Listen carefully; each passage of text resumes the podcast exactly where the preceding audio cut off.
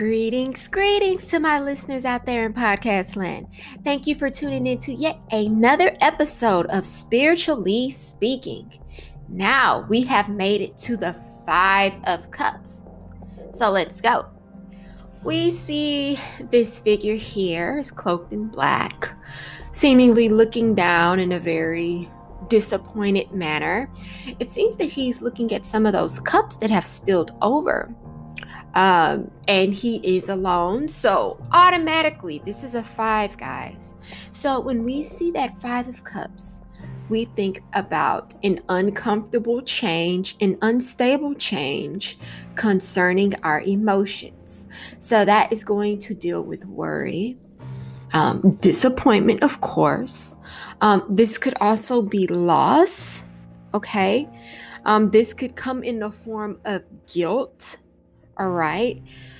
Someone has a broken heart or broken heartedness is on the way. Um, you know, this could also talk about we see those cups that are spilled in front of this character, but he's not paying attention to the cups that are upright in the back. So we also in a tarot community like to refer to this cup as crying over spilled milk.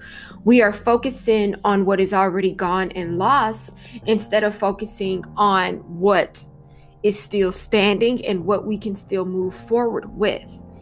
When we see the 5 of cups that tells us that things are only bad for a little while, but there is still hope.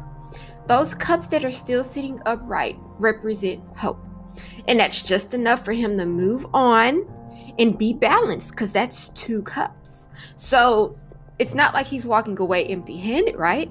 There is still something to fill each of his hands and make him move forward, okay? This card could also talk about just being in a very sensitive place, being very easily um, ruffled and upset in the moment. This could also talk about self pity, okay? Um being alone, like separation, being separated from someone that you care about. Um this could literally mean a divorce. You must be able to read the energy around it, right? And just all around just having just a kind of lower vibrational mindset going on. When we see that five of cups we know that it's a point of being emotionally uncomfortable but it's not permanent as this is a pip card okay?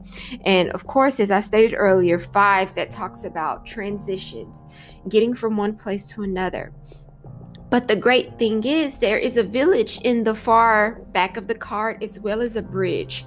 So that tells us that there is a way to get over it and there is a light at the end of the tunnel, okay?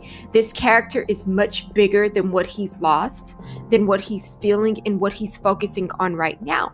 So when this card presents itself, ask yourself or ask your querent are you focusing on the good or the bad? Because if bad things occur, we have to get through it, right? You know, that's necessary. We have to keep on moving, all right? But if you stay there stuck staring at those cups, how much can you get accomplished? Not much. So, this is more of a glass half empty, half full kind of deal even though those cups are not even. You know, it would have been nice for him to have the three cups full and the two cups empty, but hey, we have what we have, right?